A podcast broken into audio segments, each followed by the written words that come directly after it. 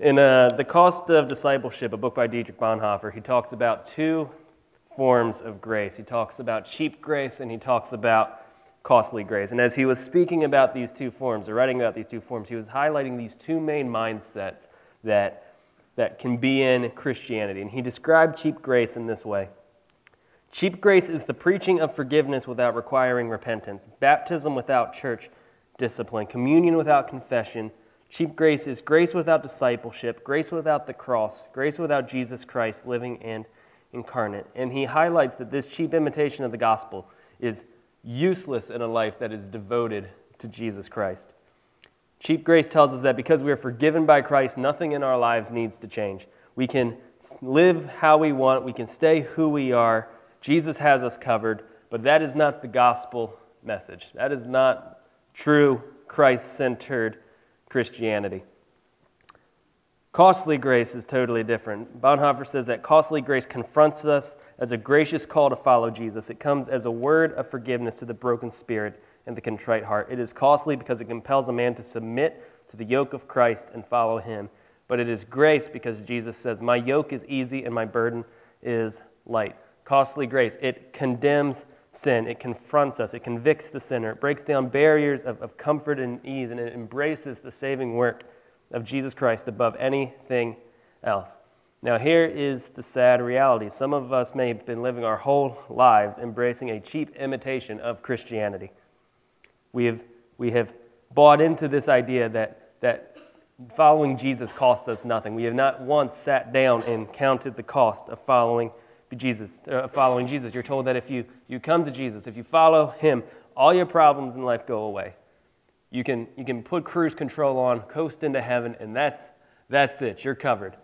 But that is not the gospel. The thing is, I have seen far too many people uh, kind of cash in on this cheap form of discipleship, this cheap form of Christianity. I've seen friends, I've seen students, I've seen, seen family that have, have have embraced this mindset without knowing what it really is to follow Jesus. So here's my goal for today I'm not going to try to talk you out of being a Christian.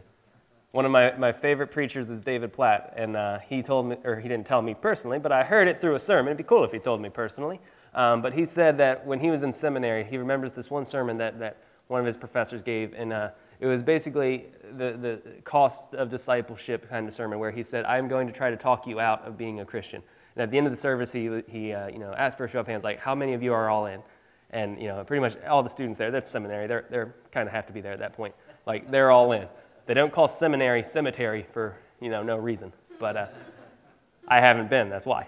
Um, and so David Platt, he's like, you know, that sounds pretty good. I'm going to try to do that at, at my church. So he did that completely opposite results. He's like, you know, who's, who's all in? And, you know, a couple of people are just like, I'll raise my hand. And so my, my goal is not to, to talk you out of following Jesus. My goal is, in my prayer, is that you decide today to truly count the cost and take on the cost of following Jesus. So we're in Luke 14 today. So we're kind of working in reverse from last week when we were in Luke 15. And uh, here's, here's what Jesus says in uh, verses 25 through 33. He says, Now great crowds accompanied him, and he turned and said to them, If anyone comes to me and does not hate his own father and mother and wife and children and brothers and sisters, yes, and even his own life, he cannot be my disciple.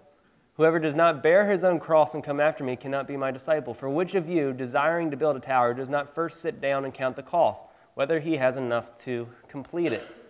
Otherwise, when he has laid a foundation and is not able to finish, all who see it begin to mock him, saying, This man began to build and was not able to finish. Or what king, going out to encounter another king in war, will not sit down first and deliberate whether he is able with 10,000 to meet him who comes against him with 20,000?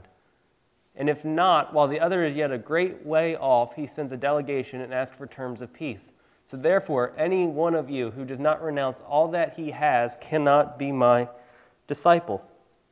Now, when we first look at these words, it might be kind of weird for us in a, in a series on parables to see this as a parable because the Bibles that we have nowadays, they've been pretty nice to us and they give us these little subheadings that will usually say something like the parable of the lost sheep, the parable of the lost coin, the parable of the mustard seed, those sort of things. But here in Luke 14, we're not seeing that. It is not a, uh, we could almost say it doesn't look like a typical parable.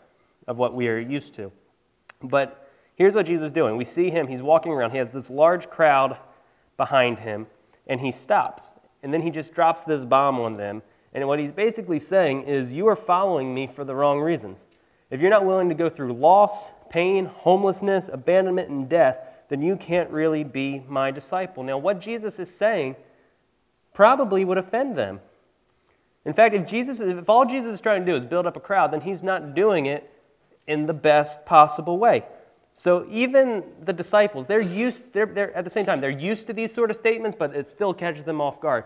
Because remember, in the, in the Gospel of John, Jesus is like, you know, unless you eat my flesh and drink my blood, you can't follow me.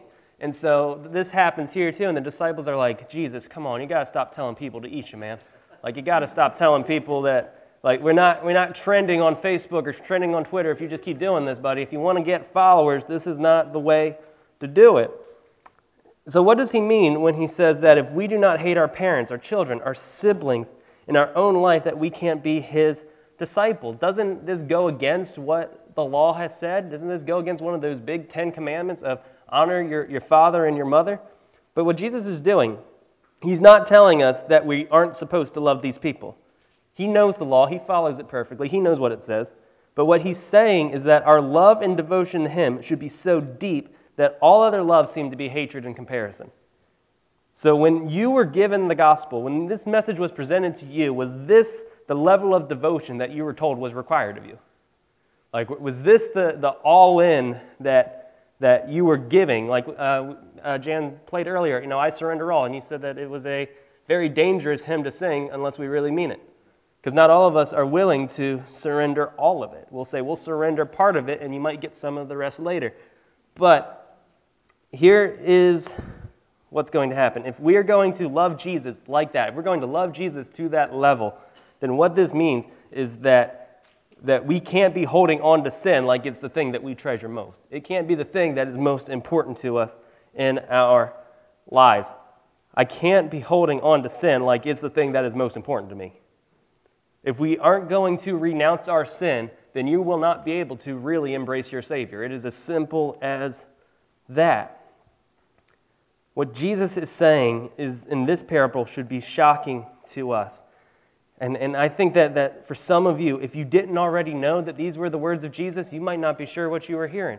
Because what we've been given, and, and part of this is that uh, we, we, we've embraced this idea of the, you know, baby Jesus, meek and mild approach, but we don't really embrace the uh, conquering king, the one that has said, hey, give to me, like, like lay your life down for me. We just think of Jesus as, as the, as, I, I, can't say, I really do not like the, uh, the uh, little bumper stickers. I don't know if they still have them of the Jesus is my co-pilot, because that what that means is that you're still in the wrong seat, right? Like you don't want him, you don't want him, Jesus to be your co-pilot. You want him driving the whole thing where you sit in the back in the baby seat. Like that's what you want. You Got the little goldfish crackers, you know, in the back seat somewhere. I say this because uh, Laura went to and Benji went to Delaware this past weekend or, the, or on Wednesday, and I saw her bring the goldfish cracker and she handed him a couple as they were driving or getting in the car and i was like we're not starting this. We're going to find those goldfish like four years from now. Like all crumbled up. Like that's parenthood. But anyway that's my rabbit trail for the day. You're welcome. A life devoted to jesus will cost you everything. And the, what we need to ask is are we willing to pay that cost? Like are we willing to go beyond what we think we're capable of giving for jesus christ now, for some of you, you might be thinking, you're hearing these words of Jesus, you're hearing the requirement of it, and you're like, well, that's not what I've been told. That's not the picture of God that I've been given. And, and, and the problem with that is that you, you have made up this image of God in your mind, of, of Him totally catering to you, looking just like you, being just like you, and never asking you to go one step further beyond what you think you can go. But that is not the God of Scripture. That's not the God of the Bible and you say something like, well, this is offensive to me. I, don't, I shouldn't be pushed beyond this. And I like what John MacArthur said. He said that people have been living their whole lives in offense to God. It's okay for them to be offended for a while. And so when Jesus tells us that in order for us to be a true follower of, of Him, we need to pick up our cross and follow Him, what do we think that He's really saying by that? He is not saying go down to Walmart, pick up the first little $12 silver cross that you have, and then say, Look at me, world. $12 plus tax. I'm all in. I've got my little necklace. We're good to go. Now, Jesus is requiring devotion to Him beyond what, what we see as true devotion. In order to be a disciple of Jesus, your one death is always going to be required of you. To follow Jesus means that you lay your old life down, you nail your sin on the cross, and you embrace the new life that has been given you in Christ. But here is the predicament that, that, that are for a lot of people that claim to be Christian. They still love that old life too much. Instead of clinging to the cross, they're clinging to their, their pre cross lifestyles. And I love what Leonard Ravenhill said.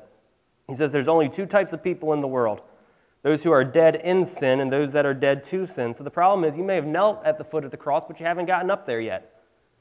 You're, you're, you're devoted to the things that, that Jesus can give you, not to Jesus himself.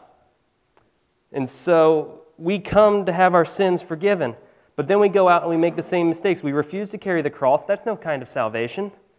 Jesus did not die so that you could be the same person that you have been, He died to make you someone entirely new. And so I'll tell you what one of the biggest problems facing Christianity today in America is that we, we, we've kind of confused the American dream with, with what Christianity looks like. We tell ourselves if, if, if, we, if we have a good you know, amount of money in the bank, if we have a nice house, you know, we don't need a great house, but if we have a nice house, then if we go to church every now and again, then that's it. That is Christianity. We, we've received the full blessing that this is what the Christian life looks like. And the problem is, is that that's not, the American dream is not Christianity. We say things like, uh, you know, we miss how America used to be this Christian country. But like I've said before, the, uh, America was never a Christian's country. This was never our country. Our country is in heaven. No one is saying anything to, that will stop the world in their tracks and have the desire to see them nailed to the cross. That's the kind of devotion that we see Jesus saying.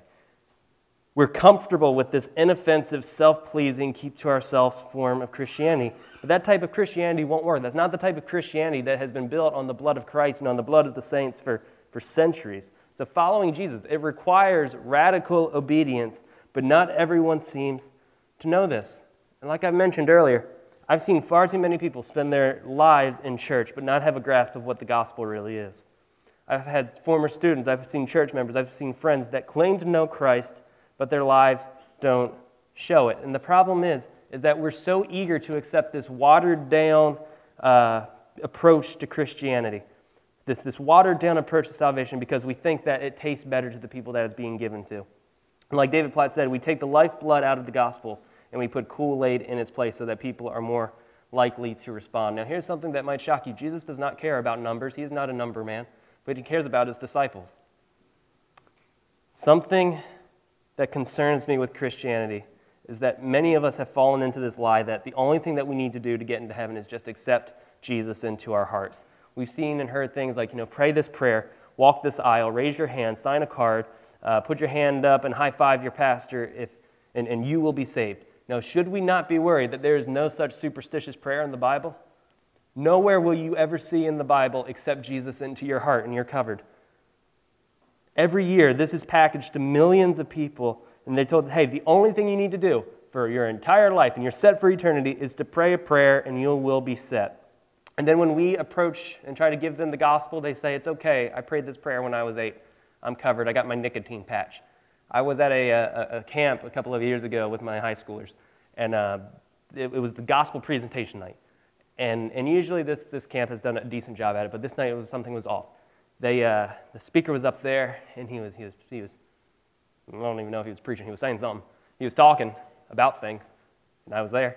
Um, and the entire time, all he was saying is, you know, come to the light. If you come to the light, you, you know, step out of darkness, come to the light, you'll be saved.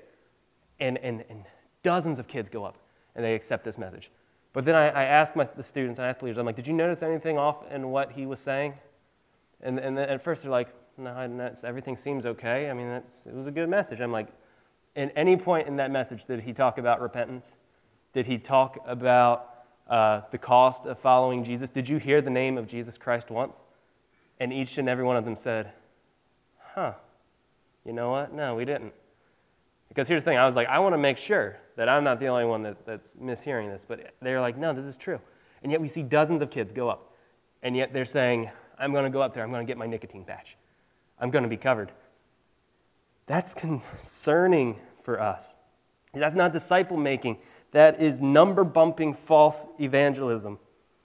Now, I'm not going to say that if you prayed that prayer that you're not saved. That's not my place to do that. But what I'm saying is that if all you have done is prayed that prayer and you have not shown, if you have not done anything else to embrace Jesus, then there might be a problem there. So we ask ourselves, what has following Jesus cost us? And J.C. Ryle, he once said, There's a common worldly kind of Christianity in this day, which many have, a cheap Christianity which offends nobody and requires no sacrifice, which costs nothing and is worth nothing. So if we want to be a follower of Jesus, we don't pick up a card and sign it asking to be a Christian. We pick up a cross and we follow him. So we cannot waste our life on some cheap, easy imitation of the gospel.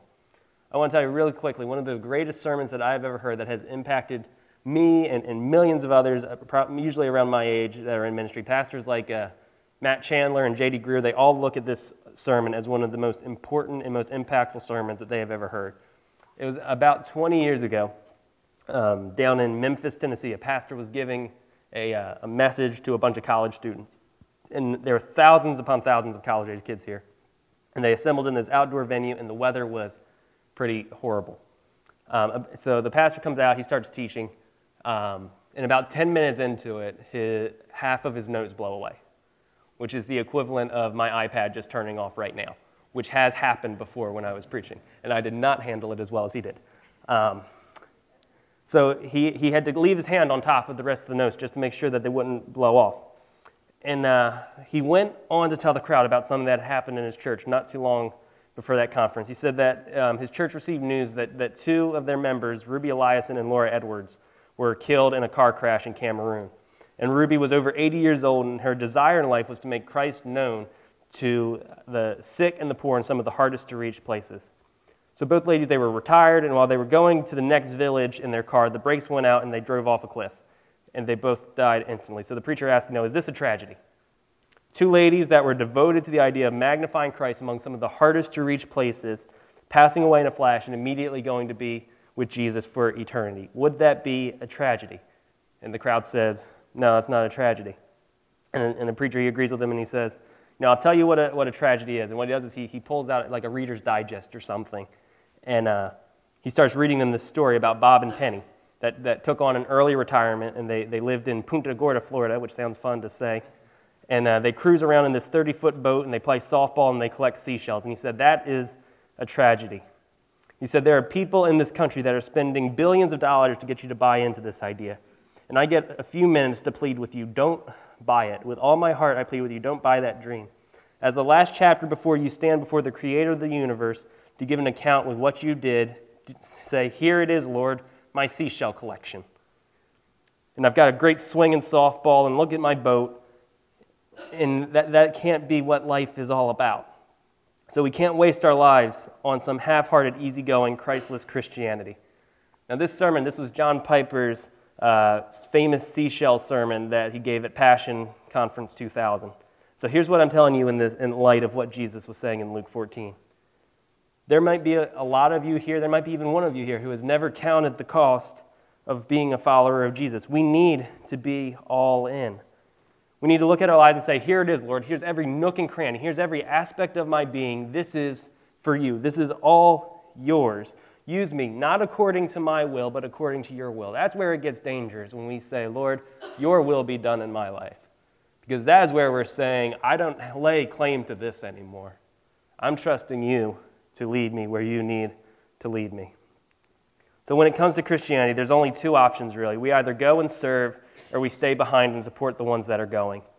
Um, William Carey, he's the father of modern missions, and he popularized this mindset because before he went to India, he was talking to his friend uh, Andrew Fuller. And he said, I will go down into the pit if you will hold the ropes. So, what Carey's saying is that the only way he was going to reach the lost in, in India was if he had the support of others' believers. So, when it comes to your walk with Christ, you can do one of two things. You can climb down the rope and go yourself, or you can hold the rope and support somebody else. But either way, our hands should be bloodied and they should be scarred. That's what it means to follow Jesus. Either way, our hands should not look as clean as they might be. I know that, that not everyone knows what following Jesus might look like for them.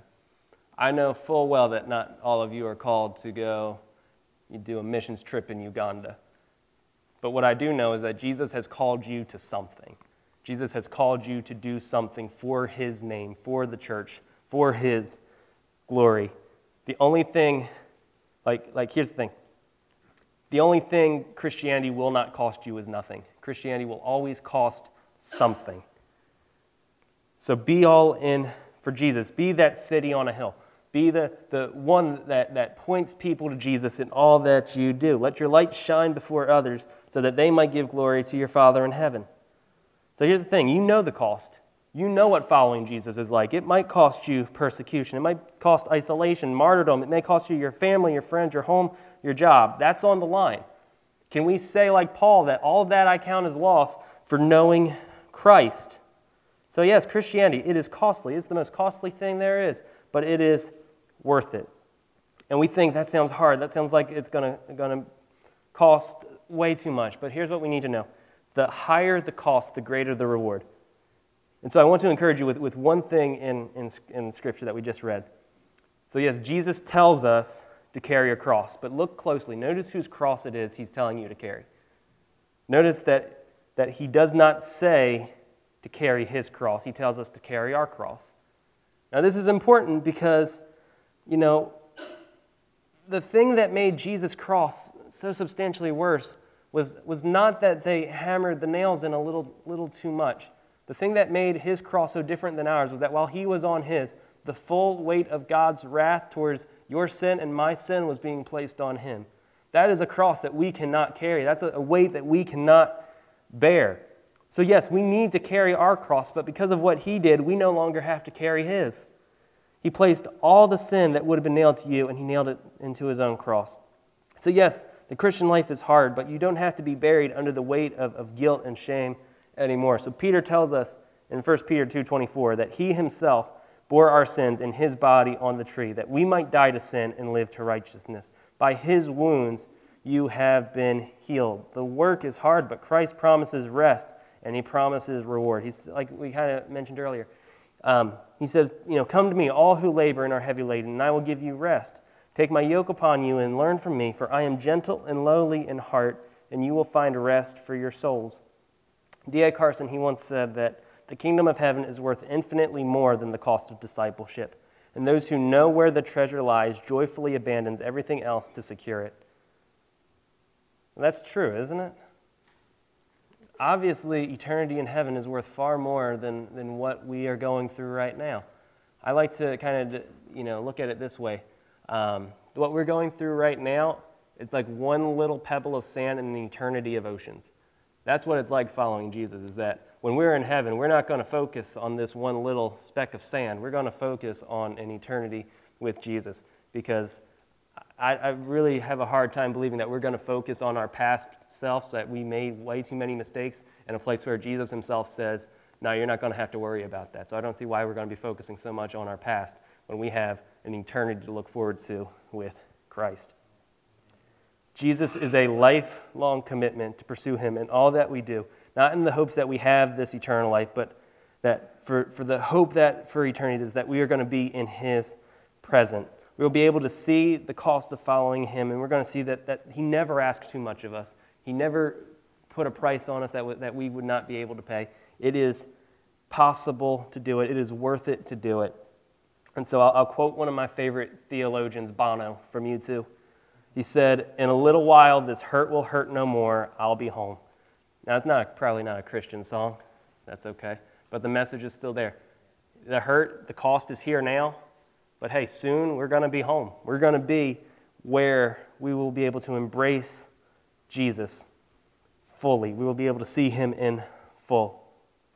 So here's what I'm going to do I'm going to pray that, that you have considered the cost, that you're willing to say, Lord, I've counted this cost. I'm all in. I know you, and you are totally worth it. And if, and if we can pray that together, that, that's the goal of Christianity to say, God, I've counted this cost. I'm all in. Let's pray.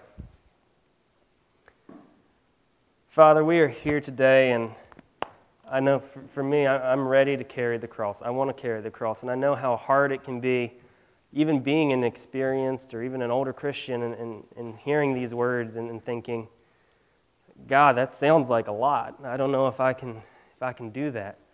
But Lord, what's great to know is that, that our faith does not rest on what we can do, but it rests on how strong you are and how loving you are. So, Lord, let us, let us embrace that truth of the gospel that, that you have saved us, that you have came down, that you have, have carried the cross that you have died on that cross, that you were raised from the dead.